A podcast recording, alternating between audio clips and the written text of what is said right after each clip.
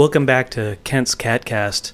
Today we've talked about opening your cat's chakras up, do a little cat yoga, and uh, before we close out today, uh, Jimmy Gently is here with uh, Consider the Possibilities, your It's- cat's horoscope. Yes, uh, it's it, it, this week we're doing Taurus and Aries, uh, and and and uh, for, for all you Taurus cats out there, which a bull cat, how does that work? I don't know. Would they would they live on a ranch? I don't understand how it works. I don't know. I just I I, I pull it from the ether. I don't know what's going on. Uh, Taurus, you will urinate in a new place soon, so that sounds exciting. Mm, It yes. Sounds like a lot of a lot of mystery there. Yeah, very Um, much. if you're an Aries, uh, stay alert. Cat food changes on the horizon. Prepare to sing a different tuna. Mm. There you go, Taurus and Aries. Next week we'll do Scorpio, hmm uh, maybe a little Libra. I always Oh, like, yeah. I always like a Libra. Yeah, yeah. I have a couple of Libras at home. Uh, For is sure. uh, the, the the tabby and the calico? I think. Yes, yeah, yes, yes. yeah. No, they're they're they're wonderful. They're wonderful. A little bit batty sometimes, but you know, they're they're fun to have around. You know, you, you laugh, you joke. It's it's nice. They sure are. That's so we're going to be wrapping up here. That's all the time we've got today. Coming up next is the new show, The Crap Shoot. Have, have you listened to the show at all? I don't believe they discuss cats, but uh, I'll I'll check in. Maybe they do. I I'm a very you know I I I- I'm very discriminating. I don't quite understand it myself, but bully for those two guys. They they seem to be trying real hard. They're they're, they're having a nice time. I'm sure they sound Yeah. like very nice boys. All right. So coming up next, The Crap Shoot.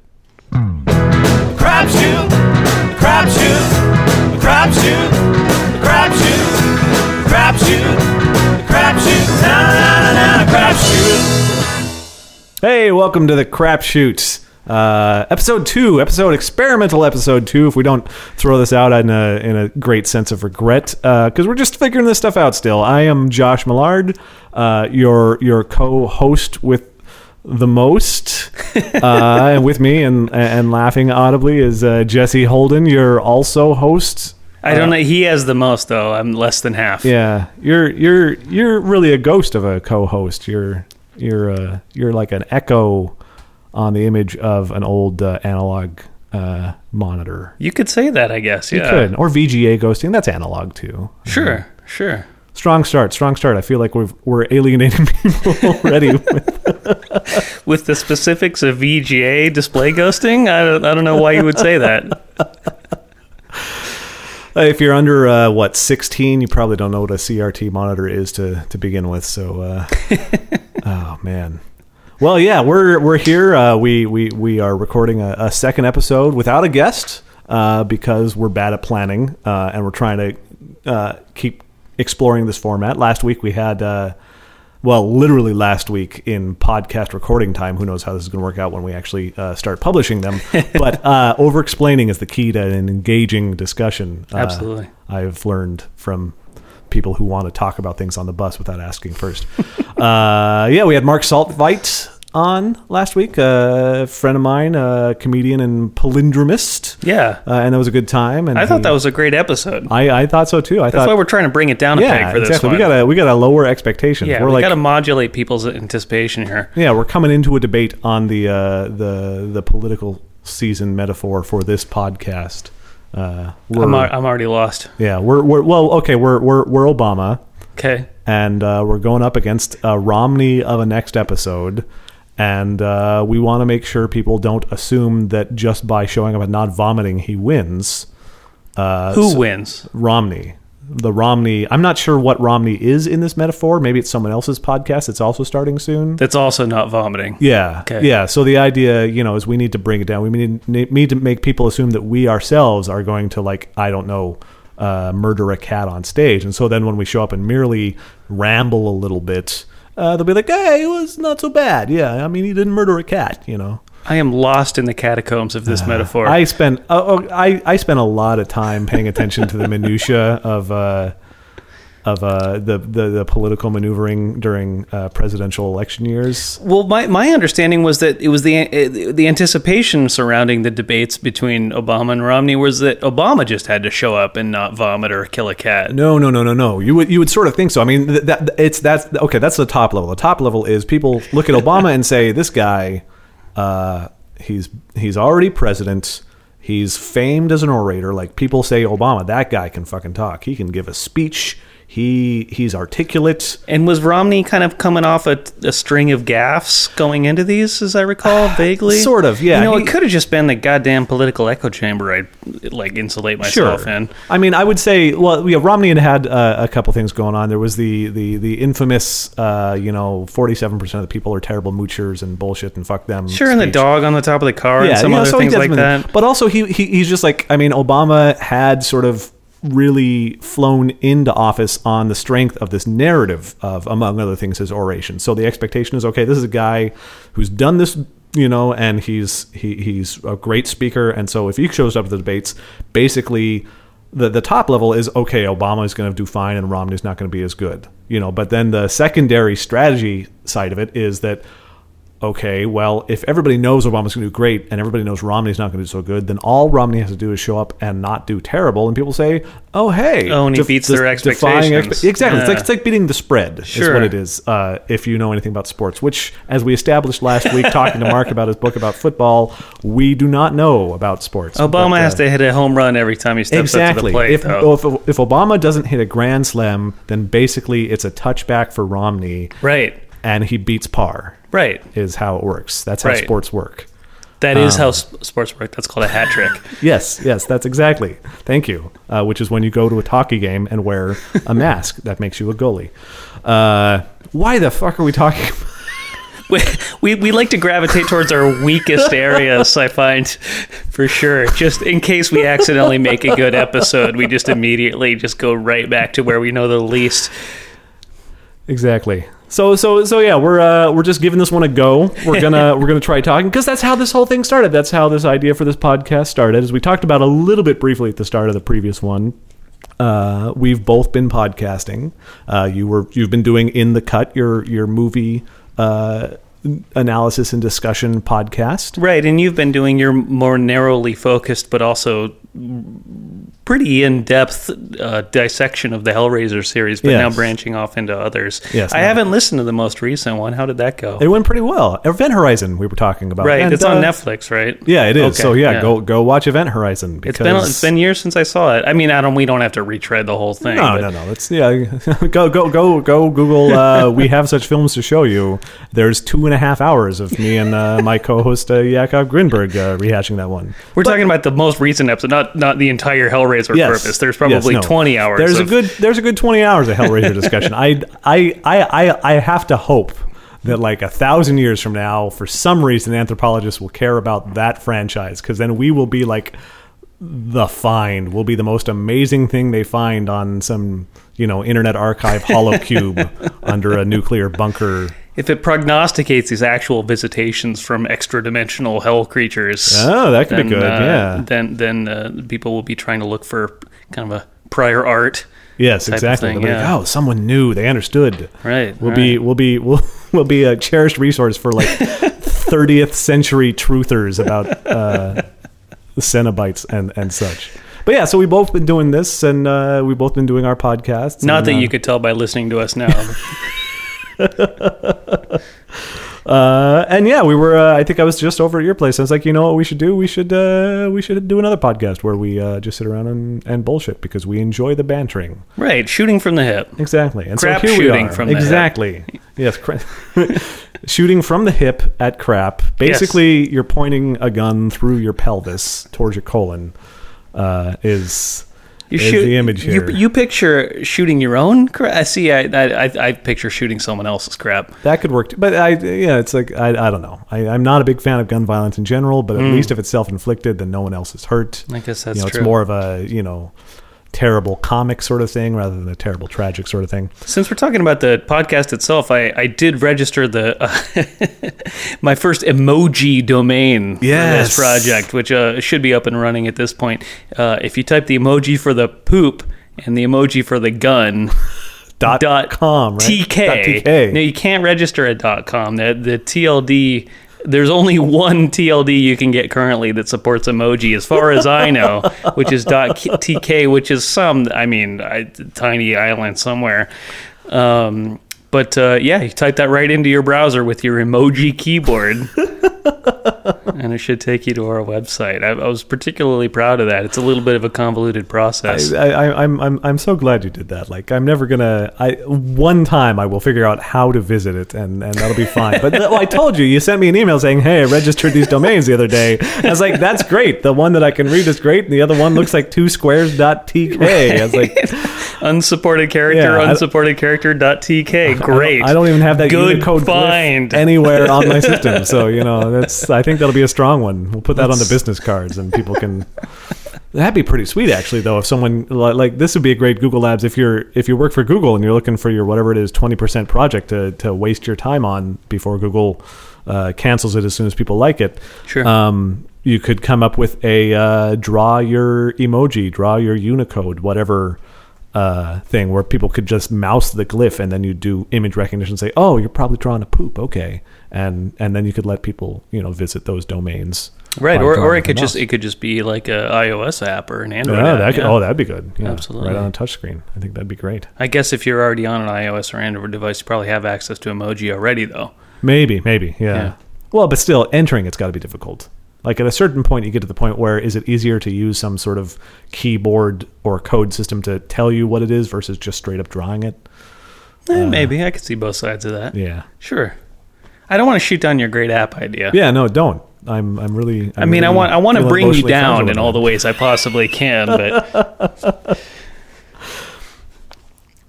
So we've got a we've got a we've got a big pile of, of topics that we had been uh, writing down at a brainstorming session like a week or something ago, couple couple weeks ago. We should definitely quibble at length about exactly how long ago it was that this thing happened because that will be really interesting. can that be the whole episode? yeah, let's just do that. Let's. That sounds uh, good. You know, I'm I'm going to say 11 days actually. 11 because it's a palindrome and that's a callback to to Mark on the previous. You know what I podcast. want to what I was trying to ask Mark on the last episode Yes, I do want to know. is is I started to ask him about the um what what was the what was the first palindrome he came up with that was three words and the first and the third word were the same and they were all palindromic words in and of themselves. Oh, it was something about kayak. Kayak, radar, kayak, or Yes. radar, Oh, kayak, radar, radar. k- kayak radar. Yes. So I started to ask him about it, and it and it and it it kind of launched into I, I still think an interesting conversation about um, what he called a perfect palindrome, where internally it's palindromic. But what I was going to ask was, is there a special name for a palindrome where the spaces work within the palindrome? Because the most spaces palindromes, you have to sh- shift the spacing around. That's a good question. Yeah, I, I kind of wonder. I, I have to assume that there are names for these things because I associate it. I associate palindromes as a, a very specific, like linguistic subset of just mathematical pattern stuff. Mm-hmm. And we sort of talked about how it's not exciting to invent a numeric palindrome because you're just saying some digits, but it's neat to find them. because there's no framework of rules that you have to work Yeah, within. Like, like, when you're using language, you actually have to make words. It was like, hey, check this out. Uh, 27172. Oh my God, it's a palindrome. It's like, well, okay. Hold But, on uh, a second. Hold on a second. It was a palindrome. Just, Yeah. can you trust me for once in your life? Yeah, Can no. just- Well, we'll get there. but it, but it was really just an excuse to lead into the one palindrome I can Oh, memorize, uh, do tell. which is rats live on no evil star. That's a pretty good palindrome. We- You should pause for the applause and cheering that's going to happen to the listeners. Yeah. All right. Yeah. No, we can talk through it. It's fine. Yeah, okay. just just stutter a little bit to Sure. indicate that you're being thrown by the Right. applause. Absolutely. Um, but uh, I was like race car, which is not a perfect space palindrome of the sort you're talking about. But uh, Sure, it is. It's a single word. well, if you put it together, I, I was treating it as two, I guess. I Oh, mentioned yeah. wow, Bob, wow, but that's got commas in there, and punctuation messes it up too. It, I, I mean, I hear what you're saying because there's something, there's something about Not that I think it's particularly better or not. It just is like uh, uh, notable within the sphere of the universe of palindromes. I guess Yeah. I don't know. I kind of wonder has anybody put together any palindromes that have actual uh, reflective symmetry in the glyphs? Like, you know, D and B are arguably Hmm. the same shape backwards. Mm-hmm. Or wow would be an example of this because Sure. you know, the W and the O and the W all have rotational Or bod. or- reflective symmetry. B A. No, BOD, like your, Oh your, yeah, hot, your like, sexy like, bod. Yeah, like your hot bod. I want your hot bod. Like it's right. an Axe commercial. I know you do, but we're recording Yes. the podcast right Um, you scamp. Uh, yeah, no. So I kind of wonder about that. Are there lengthy pot? I mean, bod is a good example of. Well, it's. Hmm. I guess bod would be a good now. How example. about doob? of Like smoke a doob. Doob. Yeah. Yeah. O the O. O D and B are all I can So, think so of the right tricky thing here would be getting this going on in a palindrome that's a larger palindrome than just a single word. So Sure. that's that is something we should totally ask him when we travel back in time. Yeah, to I- I agree. Uh, so this has also This been is- an episode about palindromes. but I wanted to talk about. Uh, well, I don't know if I wanted to talk about per se, but I wanted to broach the subject of our list of topics. So we got a big up. I got a page full of things, and this is like you know enough for I don't know. Uh, e- easily, you know, seven or eight episodes if we talked about nothing but this, and we didn't talk about any of this stuff. Uh, Right. It's a, it's a it's a it's a list that can uh, accommodate infinity episodes if we continue literally talking about nothing while we talk. Exactly. Right. Well, or like with Ma- with Mark, we talked about uh, Mark stuff basically. We Oh, talked sure. about his Yeah, yeah, yeah. palindromes. We talked about his uh, Chip Kelly, uh, the Tao of Chip Kelly book. Mm-hmm. Um, and so yeah, we didn't burn through any of Yeah, this. no, it's cool and then I felt like we, uh, before we started recording here, we came up with two or three things. Although one of them we were talking about mixtapes, and then I've already got mixtapes on here. So apparently Oh, this is a recurring thing that comes up when we've been sitting around uh, drinking and bullshitting. I actually love talking about mixtapes. If you wanted to just launch right into that one, we were talking about it right before we started recording. I don't know. I don't know if that's verboten. We we could totally do that. You know what? Let's let's uh because I, want to experiment with this taking a break thing. Let's take a quick break. Mm. Okay. And when we come back, we'll uh we'll talk about mixtapes. Yeah, All right. absolutely. See you in a second.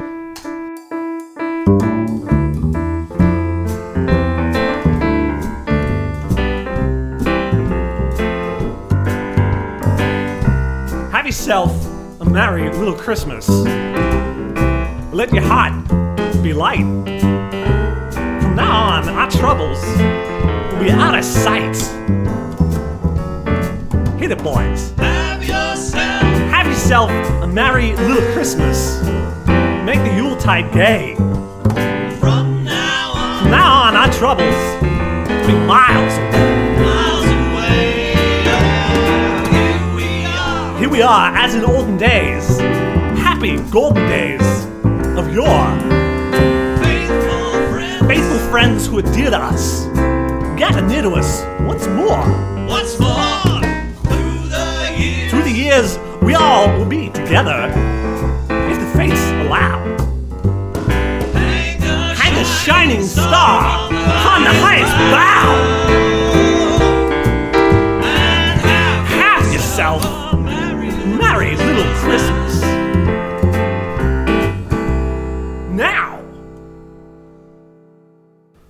And we're back uh, from uh, sitting uh, in my basement around a pool table, uh, talking about how we hit stop and then we going to hit uh, play again. It's this is this is how the sausage gets made. We're back from and to that.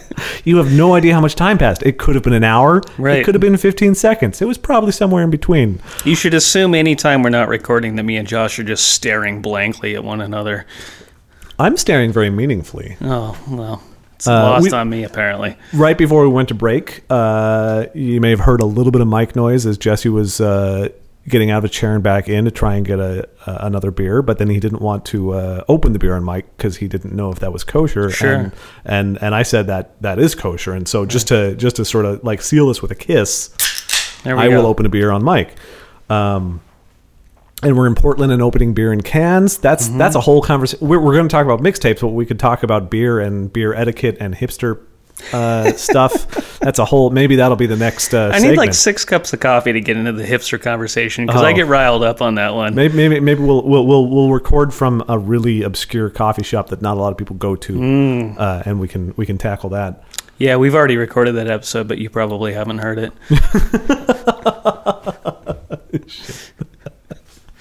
So mixtapes, mixtapes. Uh, we were talking about this a little bit earlier. and, I, I uh, was I was real obsessive. I, I, I, I was I mean I would like get a piece of like lined paper and write out the names of the songs that I was going to put on it, and I would I would listen really carefully to the outros and intros of songs, and I'd cue them up on my on my either my tape deck uh, when it was going tape to tape, or later my CD player when I was going CD to tape, and because I really wanted this them to segue nicely before I even knew the word segue. I, I really wanted the transition to be smooth. Before Dean Kamen and stylistically. invented the segue, you're saying. Right. You know, I wrote a Segway one time. That's Really? a whole other story. that, yeah. Um, in New Orleans, What better city to write a Segway in? Any city, there's they have the, the rockiest, shittiest sidewalks there. You're gonna die riding a Segway Were in that drunk? city. No, not well. This riding Segway makes you feel drunk in some ways. It's like you've got inner ear trouble. no, yeah, it's it's. I don't know. I liked it in most. Anyway, the um, I'm a Segway defender now, but.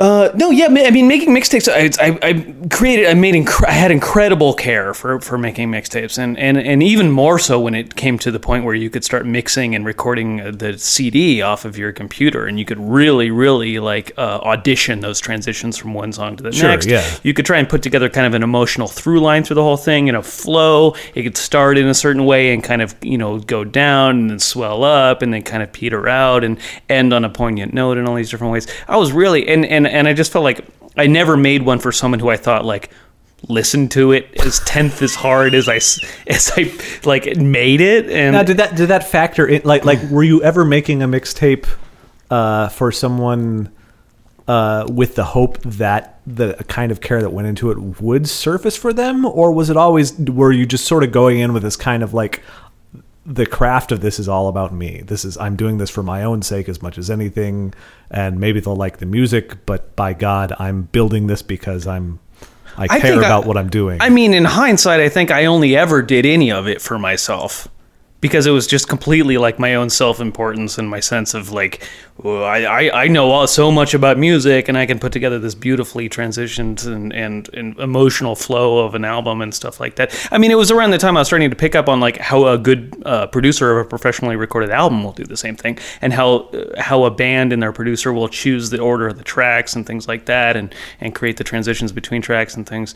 Um, I felt like I was the first person in the world to discover that, and I was, and and, I- and I would I would try and show off for for. Uh, but yeah, no, it was completely just ego driven that, that I was even making these things. In my mind, it wasn't. In my mind, I was like, I'm making this beautiful work of art for you. I'm making this collage of emotion, uh, and and at the same time bringing you this combination of songs that you were probably into and songs that you might not be, but I think you could grow into. blah, voyage blah, of discovery part. Yeah, it- it- you're- it absolutely- in my- familiar dales to uh, unfamiliar.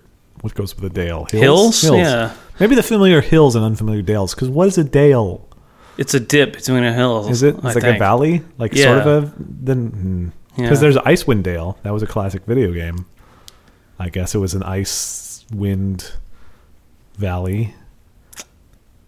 No, I'm not with you here. Yeah, there was it, well, you, you know Baldur's Gate. You- Yeah, yeah. Okay, well, so they, they made Baldur's Gate. This is the this is the worst fucking derail of your your meaningful discourse on your mixtape experience. But there was a game called Baldur's Gate that was Yeah. put out by a little company at the time called BioWare, Right. who has since gone on to be huge and then bought by EA, and who knows if that's going to ruin them. But they made Mass Effect and Dragon Age and a bunch of other things Mm-hmm. Sure, sure. um, Knights of the Old Republic.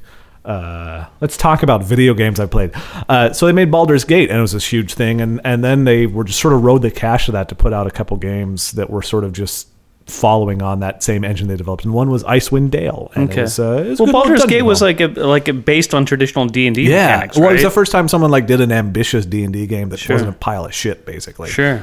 Uh, and so Icewind Dale was basically okay. Now let's just let's throw in some more content. Go Sure. kill a bunch of things in a dungeon. Well, you know how we could actually bring that around is is I recently played through Gone Home. Have you played that game? I have not yet. I'm very excited. Well, it's it. pretty extraordinary, and and, I, and I'm I'm really one of the most spoiler averse people you'll ever know in your life. But um, uh, so I'll try to tread lightly on this. But part of the game is a is a is a exploration and discovery of someone's.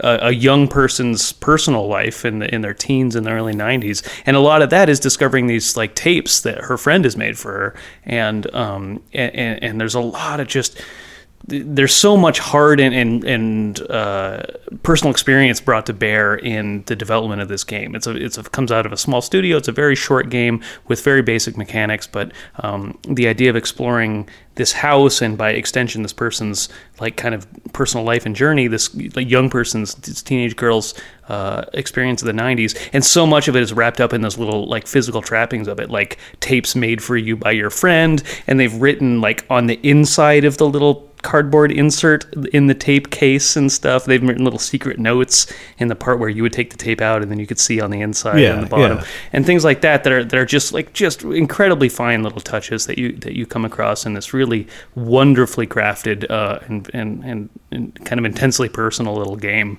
Gone Home, highly recommend to everybody. Gone Home. Go go check out Gone Mm-hmm. Yeah, Home. it's on No, Steam. I'm, I'm I'm really I'm really interested. I haven't gotten to it yet. I've been I bought a bunch of stuff during the the Steam summer sale, Mm-hmm. uh, so I've got a ridiculous backlog that I've not really gotten into at all. Um, but uh, that that that is something I'll have to pick up at some point because I'm really excited for it. I really like this this general trend towards uh, these games that are just willing to basically say, "Hey, you know what? We don't really need a formal game mechanic. We don't need a platformer or a first person shooter. I just have a story I want to tell, and I can tell it in an atmospheric way."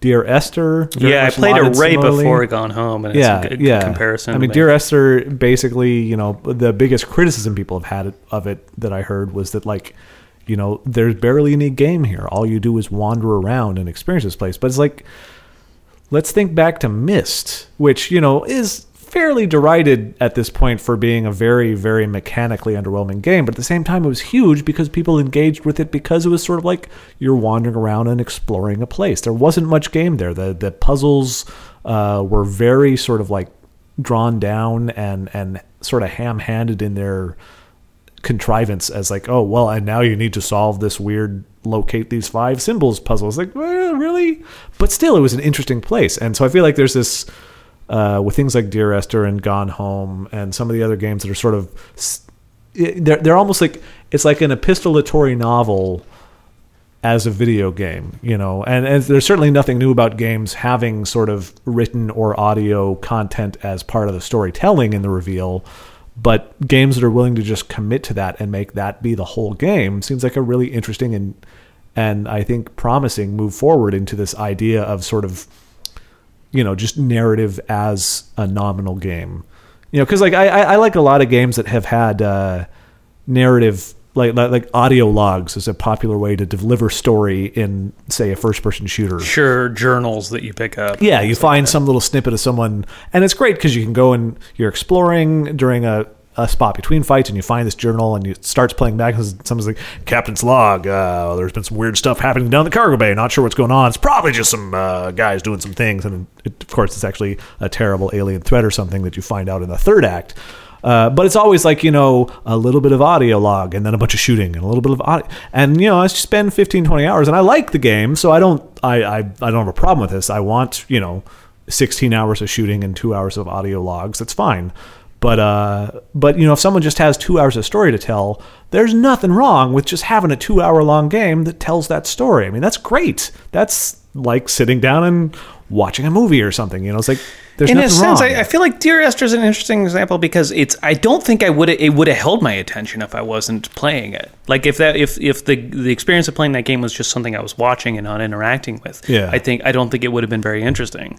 Um, but I was really enraptured by it when I was playing it. Um, and there are mechanical things in Dear Esther, the the the full standalone game. I mean, it started as a mod for Half Life Two. I forget exactly how it started its life, but the full standalone version of the game um, does have some interesting mechanical things where there's a brief sequence where it's kind of like a cutaway slash flashback slash kind of surreal dream sequence uh, that's different each time you play it, and there's and there's parts of the um, the the ongoing narration that you're hearing throughout the game that are randomized. Uh, if you play it through a second time, you're going to hear different parts of the story. You're going to hear things in a different order, and there's multiple stories going along that all kind of interleave in certain ways that you couldn't do with a video because a video you're kind of hammering it down to one exact experience, whereas Dear Esther is kind of the experience is unfolding dynamically in the game engine as you go too. Um, it's really not a game for everybody for sure, and and I would I would, I would hesitate to recommend it to even a, a, a really dyed in the wool video gamer. But I found it a really really fascinating, like uh, David Lynchian almost experience. Yeah. Um, and and something that wouldn't. I couldn't compare to watching something similar in a video, though. Uh, at the same time, because playing it out and exploring kind of the nooks and crannies was a big part of the experience that they had developed for the game. That it was uniquely a video game. Yeah, yeah. No, it's it's it's a whole it's a whole interesting uh, direction for the medium to take. And, and one of the tricky things is is I like the game development tools. We are so not talking about mixtapes at this point, but uh, I like I like that game development tools keep getting more and more robust to the point where you can make something like Dear Esther or Gone Home without having a big budget. Just having a 3D world that you wander through is totally accomplishable for some guy working in his garage, essentially. The You cool know. thing about a game like Dear Esther, or even Gone Home, is that it's it's like it's a game that wouldn't have survived a single like committee meeting. You know, it wouldn't Oh, have sure. survived a How- how single pitch like? How do you- planning like Yeah. marketing meeting. How do you go Uh, to EA and say no? Totally, people will love this. even if some know, genius brief in inside a meditation on the larger human yeah, condition, you know. uh, it, it, it has to be personal, which means that it has to come from a small team, which means that the tools have to exist that someone can make something like that. I mean, it's not the first time that an amazing and personal game has come out, but it's always had to be the, the kind of miraculous, like unicorn developer who happens to have this incredibly personal and, and compelling story and a super good grasp of the mechanics of developing a game Yeah, that and- they can kind of pair them together. Like Braid is a really good example. But Yeah. there's also like even older examples than that, of course. But Braid's a good example of I think what traditionally the limitation has been is like you know Braid is an interesting game that was sort of a slightly janky looking 2D platformer. You know, I, the, the fact that he managed to tell an interesting story and marry it to some interesting game mechanics was great.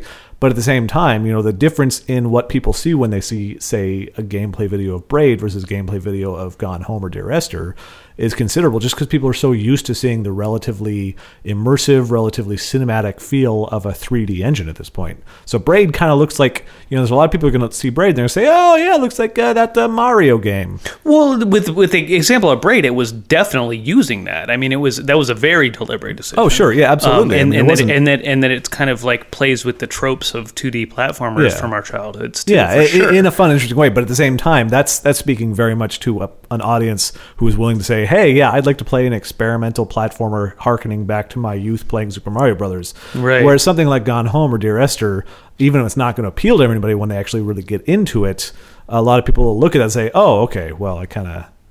At least I get what's going on here. Okay, we're playing uh, a first-person exploration game. Okay, I, Yeah, I'm and- immediately engaging with the basic look of my my character interaction here. Yeah, I mean, Gone Home can make sense narratively and kind of emotionally to someone who's never played a video game before. As long as they could get a grasp of moving and looking around, they could figure it out, and they could have the experience they were looking for. And it's- it's- Braid. Someone would really has to have ten years of playing video games as a kid under their belt before they're Yeah, exactly. So start it's- to make sense. Yeah, it's the difference between like speaking to uh, basically an expert audience versus speaking to uh, you know a naive player. Sure. Uh, in the not like like not naive as in fuck you, but naive as in you know you aren't required to have a developed skill set in this specific genre already. Right, or just like that kind of familiarity with tropes, like rescuing the princess and blah blah blah, Yeah. blah that that that Braid kind of explicitly plays well, like with. like like uh like like Cabin in the Woods. We were talking. Uh, that was the movie we did on We Have Such Films to Show You before Mm-hmm. the the Event Horizon podcast,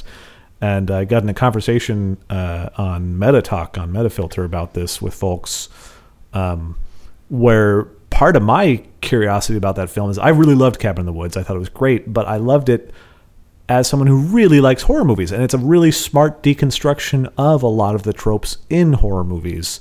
Uh, right, Drew Goddard called it a, a loving hate letter to horror movies. exactly. I love. It's, yeah, it's, it's it's like it's like the letter you write a couple years after a bad breakup Mm-hmm. with someone who was you were really into, maybe. right, and you still you know still see the beauty of. uh, Yeah, and, yeah. You know why it didn't work, but you also know you know why it was so good when it was good. you know, Yeah. maybe. Uh, so Cabin in the Woods is this wonderful sort of like meditation on the horror genre and the history of American horror films in particular, uh, and 80s slasher films uh, in particular. Particular. Uh, if you really want to be specific about what you're saying, you repeat a word. Particular, particular. It's even more particular. um, and, and I really liked it for that. But I was thinking, you know, what is this film like for people who are not dyed in the wool horror fans? If you aren't like just fucking married to this genre, if you don't know all of these references, if you're basically coming in without any serious exposure to how these films work.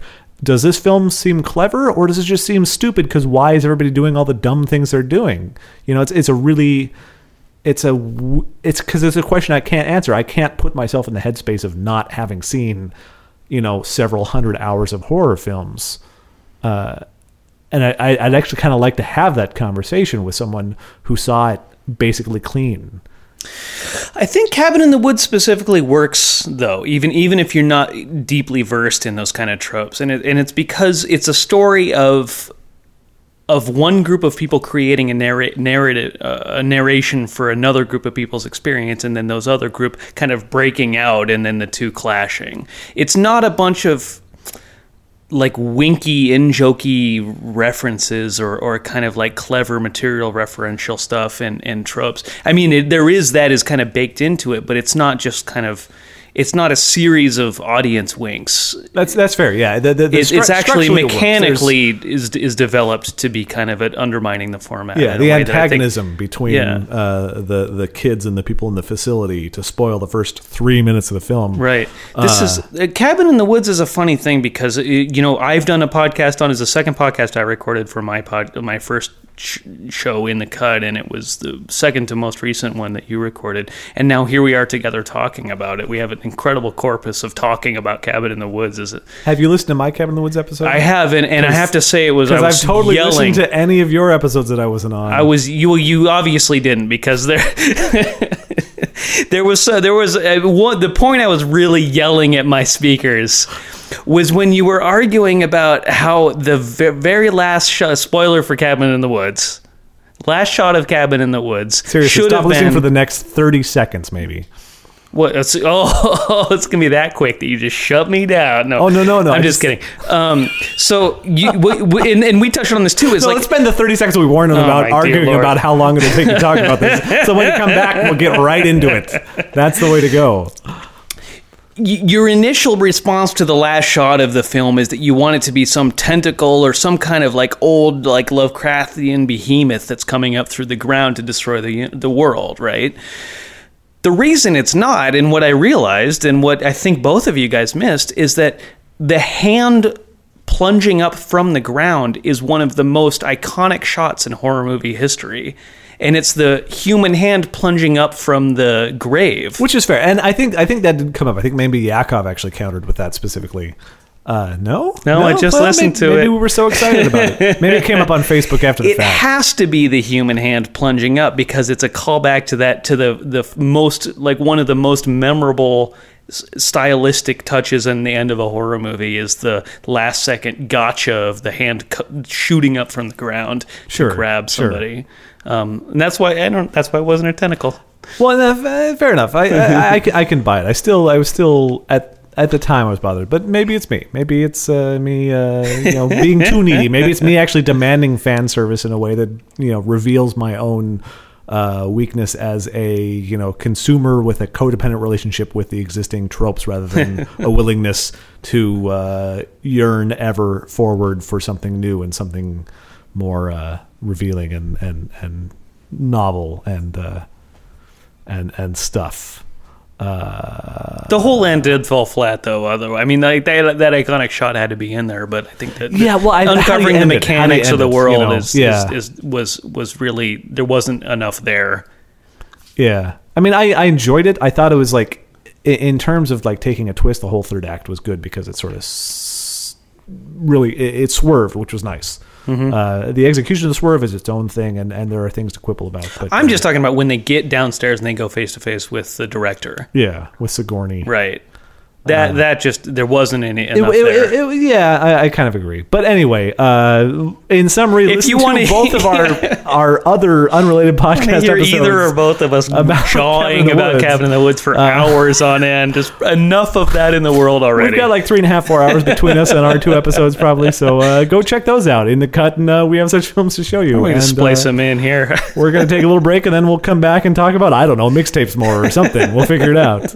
Uh, see you in however long it takes us to splice in something between when I hit cut here and when I hit a record for the next segment. I'm over explaining it, aren't I? yeah, no, it's just I'm just, in the fucking cut. murdering it here. Yeah. All right, see you in a second.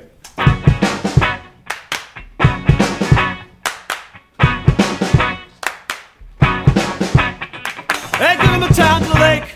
Ain't gonna been a mistake. This is really surprising. It was not right. Dear Google,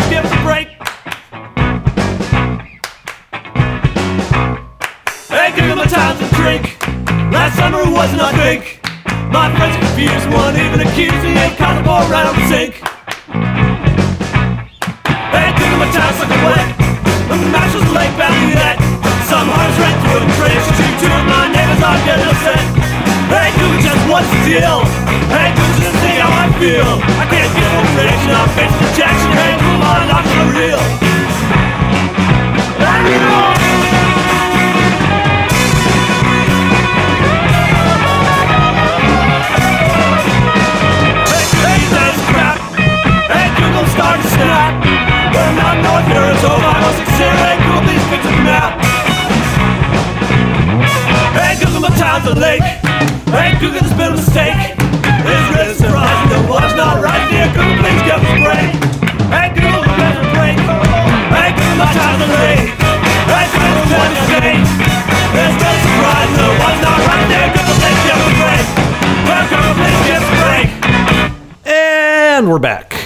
I wish I could follow Josh's lead and open my next beer right on mic, but he, instead he brought me a stein of what is it? It's oh, this is uh, I just was handed this beer. This is a Scottish ale. I wish I could tell you what. I should have brought the bottle down. We could discuss it. But For uh, a second thought, uh, maybe you just handed me a pint of scotch. Was what you were going to say. yes, no, it's a, it's it's a it's uh, yeah, it's uh, we call it will- Scottish ale in my family. I just really like yeah, I I really like it when people vomit um, from from drinking too much. The problem is that when we talk about video games or movies, it's it's what the military calls a target-rich environment, and like I can hardly decide which random tangent to just fly way off. On. Yeah, there's so with Cabin in the Woods, I feel like I could have taken hundred hours on that, but at the same time, like I want to quickly rewind. Eh, with with like like manually with a pencil. yeah, what I, w- I want to put uh, my uh, number two pencil through the sprockets of my cassette tape and flip it around in the air for a second.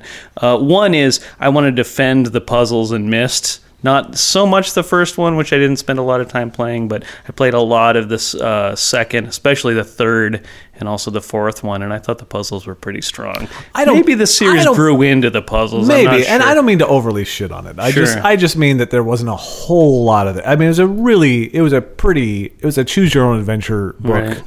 Uh, with some graphics, you know, it was it was a very simple construct that first Sure, game. you okay. know. it was an over it was an overgrown hypercard stack, which is awesome. Right. It was literally an overgrown hypercard yeah. stack. Yeah.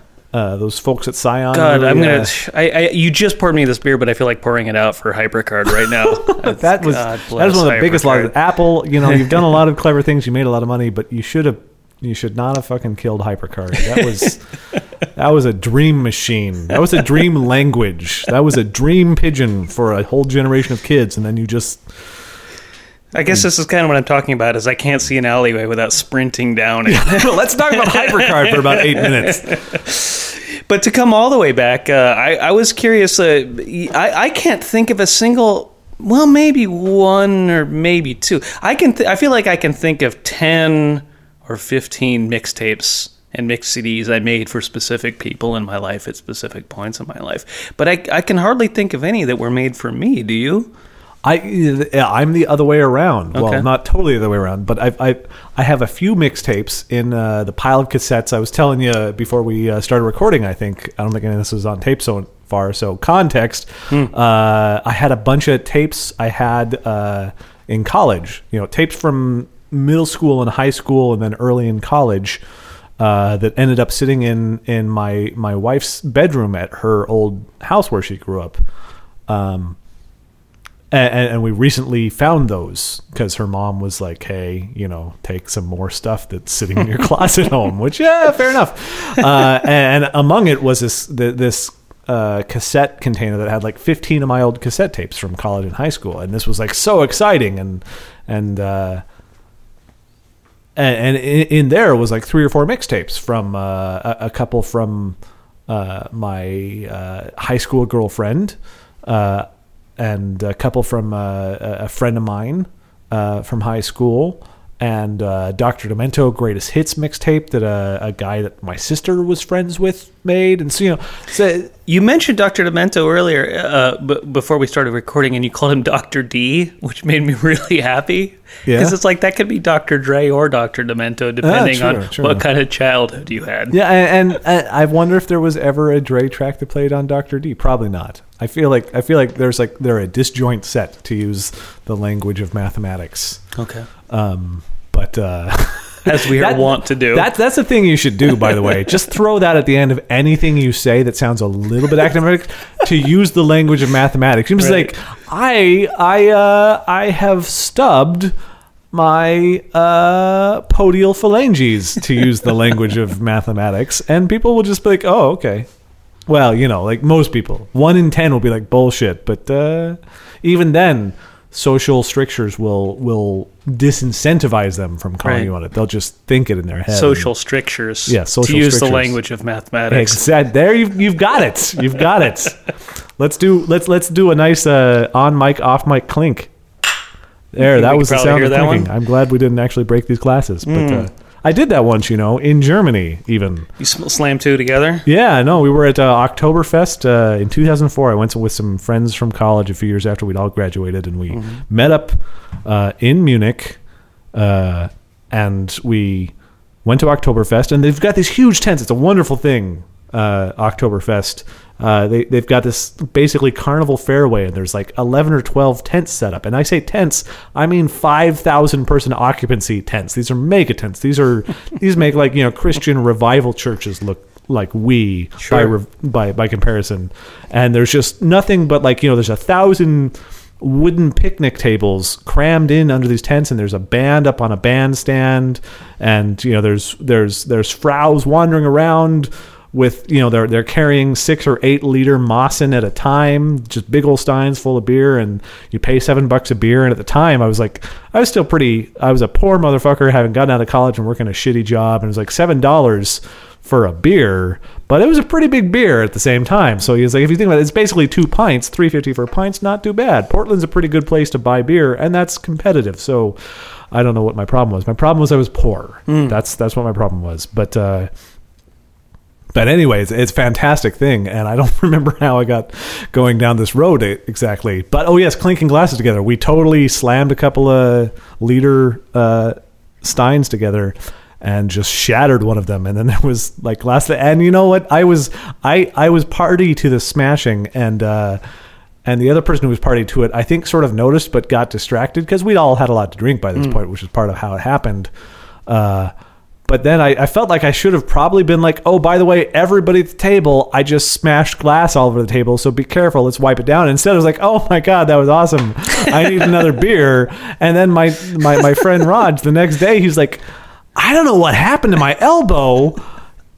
It was bleeding, and I I don't know. And I was like, oh yeah, well that was yeah, that was the glass from the Probably all the glass I put there. Yeah. Yeah. Felt a little bit bad about that. But at the same time, it was it was uh, you know, kind of uh, it was a great time. I I hardly recommend going to Germany with a friend who can speak some German Mm-hmm. and uh, getting really drunk in beer tents. Uh, it's a good time. It's a nice time. End of story. Yeah.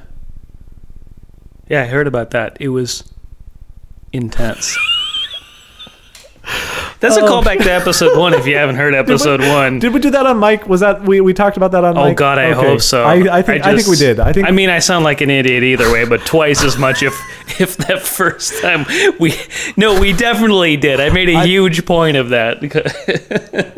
I uh, I enjoyed. I've, I've always loved that joke, and I, I liked I liked that. You know, I was bringing up. I remember. I hey, remember that time last episode? Oh Uh, God! this like it was yesterday or last week. Yeah, exactly. But uh, but I, I I've always enjoyed like I, I had written on my list of possible things we can do on an episode of this podcast workshop a joke, and my thought was like doing something that me and Yakov ended up doing on We Have Such Films to show you one time when we were so demoralized, but by whichever terrible late Hellraiser sequel we did, we just wanted to talk about something else, and so we started talking. One of us told a joke, and the other one's like, and I think he told a joke, and I was like, oh yeah, I love that joke, but you told it wrong. Let's Right. talk about how you tell that joke right, and then we went back and forth for a while. So I was thinking to be like, You guys told that joke the same too. I remember that was much, the that was much. the pianist who had the Tourette's. yeah, and then everybody Yeah. who was heard that and responded was like, yeah, but you got the lun- lunch, the lunch line Right. totally wrong. Uh, uh, just, we're not. I didn't well, think not- you got it wrong. I just thought thought you had heard. I, I thought I thought I had heard a better version of it than Yes. either of you had. Yeah, well, yeah, fair, fair enough. Well, maybe we'll workshop it sometime, but Right. uh, I won't go into it right now. But the point is, I liked the idea of working out a joke, and then Mark, as our first guest, is uh, he's a professional stand-up comedian. Literally had so- a joke he was still working on. Yeah, so I was like, let's workshop a joke, and I was just going to try and think of some shitty joke I knew, and there's like, oh, I've got some new material. And then I felt so bad because like I've got some new material blah blah blah, and I actually kind of liked it, but at the same time I was like, well, okay, if we're doing this, I think it was shitty in these two ways, so you got to work on that shit, guy who He does did- this for a living. He really, he really sold it, and there was really crickets after he said it, and it was it had nothing to do with the joke. It was just because we were both overthinking it from Yep. the from the get go. We're like we're, we're, we were in like the worst possible like we were taking it as like a pitch meeting instead of someone doing comedy. We're like, hey, let's let's really let's quietly ponder this. Let's really let's give this some somber consideration instead of saying, oh shit, yeah, he's freely. Right? There's no, nothing makes a joke better than somber consideration. Exactly. That's why they don't allow drinking at uh, comedy clubs. There's a it's a zero drink maximum is uh, is how it usually works there. Uh, so in summary, no, I, I, I got very very few. Uh, I made very few mixtapes. Is is how I want to wrap that segment up. Uh, just because I'm I'm so enjoying being able to take a break. Uh, let's take one more break and we'll come back and we'll talk about a little something else and we'll wrap up. Yeah, we'll talk about something completely different. Yes, but Yeah. not not Python.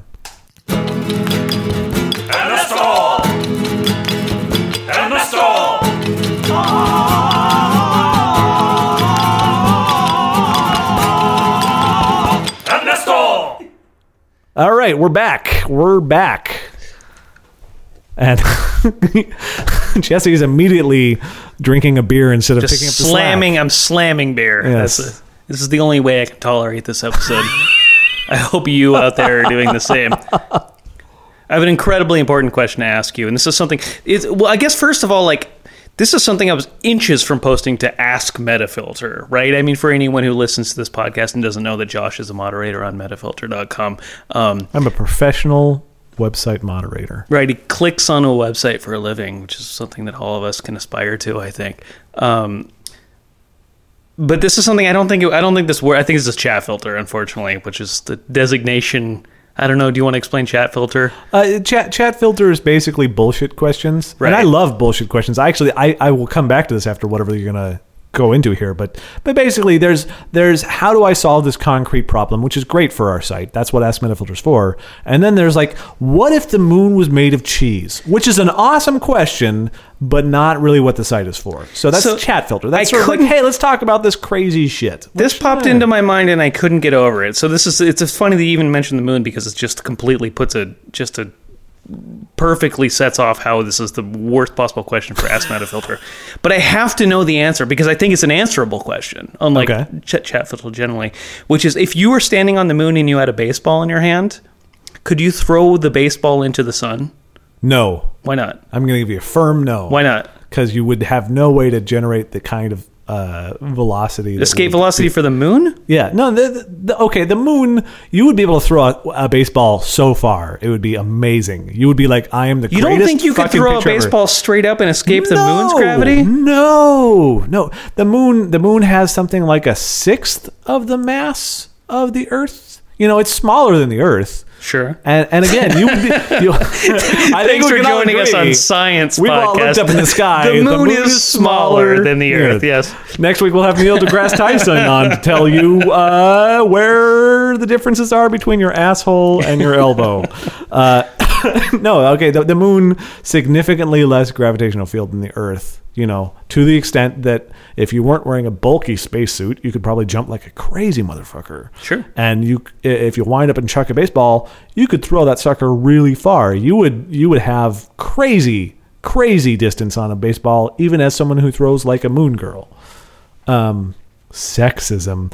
Uh, but uh, but still, not escape velocity. Escape velocity is a motherfucker, and you would have to have a serious source of uh, kinetic energy to propel something out of the moon's orbit. So no, no, I feel like you could chuck. You're not baseball, trying to put it into orbit. You're trying to throw it straight up, I would think. Well, straight up's harder Right? than orbit, is what I'm saying. To escape orbit? Escape velocity, that's you gotta get you gotta get not just far in a wow, you really threw that far away. You gotta get it so far that gravity loses to the velocity of that object. That object has to beat the gravity of an entire stellar body. And the so moon if you is if you were around. like superhumanly strong and you were trying to throw a baseball outside of the moon's gravitational pull, you wouldn't want to throw it straight up. You would throw it at an angle. not necessarily. No, I, I that doesn't matter. It's not straight up versus angle. The issue that's is what I just, thought you were saying. No, I, I, I'm saying it's. I, I'm saying you just don't. No human has that kind of arm. Nolan Ryan doesn't have that arm. Nobody can throw a baseball. Have you seen these? Look at this. yeah, those are. That, that- I I appreciate you comping me tickets to the gun show. There. Sure, yeah. But uh, even there, no, no. That's more of a preview, really. Yeah, well, yeah, it was a, it was a, it was a, it was, it was a red band trailer for the gun show. Mm. Very Uh, much so. With the, with the biceps there. I wish you could see the biceps, audience. They're really his. Um, but uh, no, no, no, no, no. I you couldn't do it. This is this is not even chat filter. This is actually just a straightforward answerable question. You should post this on See, I kind of thought that now that I was coming around, I think you should. I think you opposable. should, and also my coworkers shouldn't ever listen to this segment of this podcast. but no, I think I think you could, I think you could sit down and say, hey, uh, just in terms of human capability versus the physics of a gravitational field. Breaking the moon's orbit or breaking the moon's gravitational pull is only one aspect of throwing a baseball from the moon and hitting Well, okay, the but it's, it's a it's a trivial case. That's the key one. If you can't You do that, yeah, if you can't do that, you can't throw it at the sun. Obviously, well, that's true, but if you can do that, it's not like all your problems are behind Well, you. Well, no, but that's the big one because at that point it's a matter of trajectory. You can figure out, you know, in theory, you can figure out the angle and the velocity at which to throw your baseball if you were Superman and could throw a baseball out of the moon's orbit. Uh, and then you could, you would just have to set up the timing just right and get the baseball into the sun's gravity well in a way that it wouldn't slingshot around it instead. Right, the sun has a pretty substantial gravity well, but you're also reckoning with gravity wells of every celestial body between you and the Sure, you- you would probably This is what a lot of people have told me. You you, you may be surprised to learn that I've actually harassed many people with this question. I am shocked. None of whom are have given me a satisfactory answer, but no, also none of whom thought you couldn't get it outside of the moon's gravitational. You talk to idiots. You talk to morons. Oh, You're really hurting their feelings Yeah, right now. I'm gonna have to tell I'm them sorry. I'm being hurtful. episode. I'm just trying to be antagonistic for the sake of the, the flow here. Actually, I think it's I think it's reasonable to think about these. My things. counter argument there, though, was that there's you know there's a lot of free space in the solar system, right? It's almost all empty space. Oh yeah, no, no. The, the, overwhelmingly. the to like argument of 99 plotting- point uh, was however many nines. we'll take it as a given for the moment that you have you- you're Superman or you've got a really great pitching machine or whatever. Let's assume that you can escape the escape velocity of the moon. You can escape the moon's gravity Sure, sure. You can you can reach a velocity greater than that which the moon can contain. right.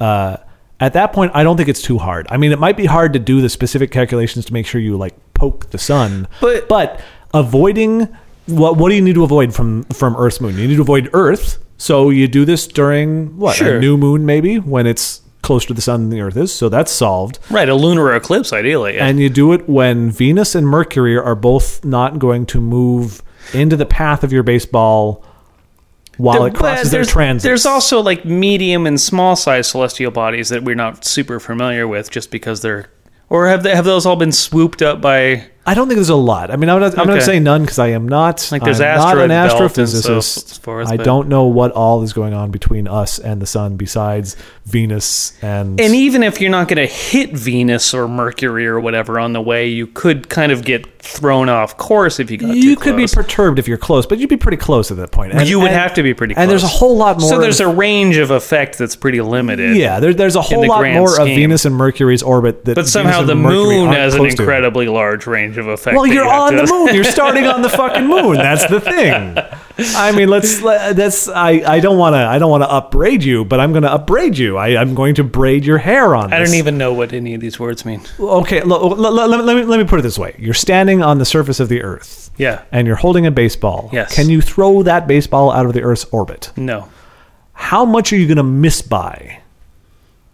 A little or a lot? Like, are, are you going to not lot. quite get it out, or are you going to fail miserably? A lot, but I thought that the difference in amount of force it would take to escape the Earth's uh, gravity would be logarithmically higher than the amount it would take to escape the Moon's gravity. I think it's a s- and that might have just been a mistaken assumption on my part. I'm willing to accept that. I, th- I think it's a square. I think. I, I think. I, so. So the moon has, I think, a sixth of the mass of the Earth, something like that. you said a fourth earlier, f- but I- okay. I we're not recording or anything, think, are we? I think it might have a fourth of the Well, okay, fourth to a sixth. Let's say a fourth. You know, let's, Okay. uh, fuck it. I, I, I, we'll say a moon. The moon has a fourth of the mass of the Earth, Right. and thus proportionally a fourth of the gravitational constant. Right, a sixth would be easier for me Yes. for my side of the argument. Yes, but- but- so when you say fuck it a fourth, you're A saying sixth. fuck it and airing on okay, your own a side. sixth then. A sixth. Let's say the moon has a sixth of the gravitational pull of Earth, which I believe, uh, if I remember any of my uh, high school and college uh, physics,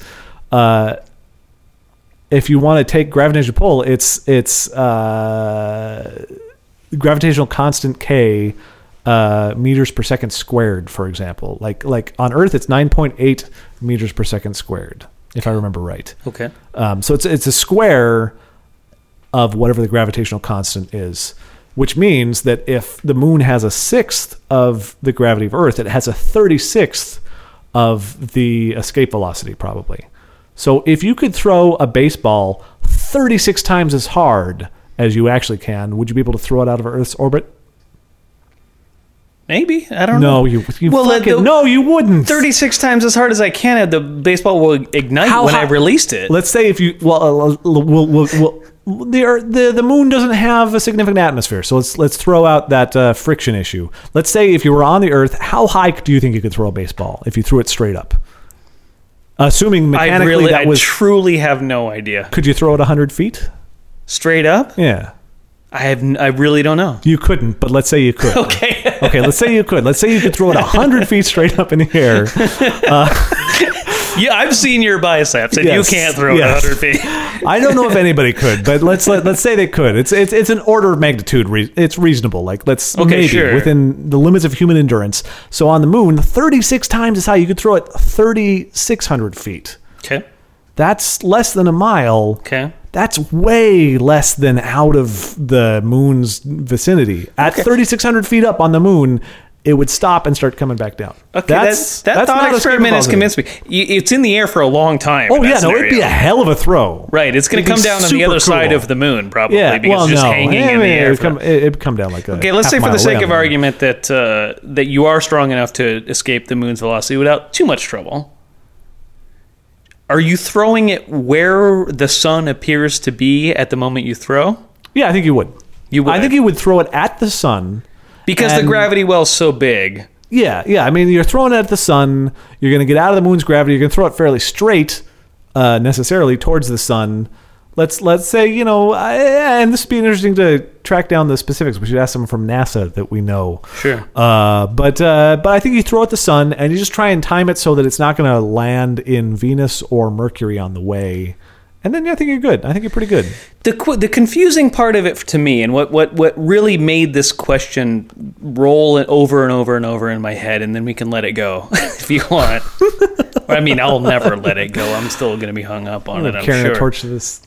Is that it seems like celestial bodies are all in motion in relation to one another at all times. Oh sure. And so it the only way you can even tell what's stationary and what's not, if there even is such a thing as stationary, is by determining arbitrarily a frame of reference that's useful for you for whatever measurement or experiment you're trying to conduct. When you're thro- in the moon and trying to throw at the sun, because every body in the solar system is basically moving in relation to the sun, and the sun is essentially stationary in that frame of reference, you can throw right straight at where you perceive the sun to be because it'll still be there in space, the broad, broad space more broadly. by the time the ball gets there, I guess. but it's also moving Well, because it- the entire Well, yeah, the galaxy, is yeah, no, moving. I, thi- I think we can. I think. I think we can write out the galactic movement frame of reference because I think that's exactly the way to look at it. It's like it doesn't really matter because it's just a bunch of empty space, and there's not like the galaxy is going to throw your baseball off course. Right, But- there's not like air like friction Yeah. uh, working against the ball as the wing of the, the Yeah. spiral arm of the galaxy. but at the same time, I would still, I, I would still welcome comment from uh, any physicists who know what the shit they're doing beyond uh, our vague, increasingly beard recollections. And I think you should ask that ask me question. I think you should. I think you should just like straight face it. Please don't mention that we talked about it. sure. Uh, because that that could you know just get me weird looks from my coworkers.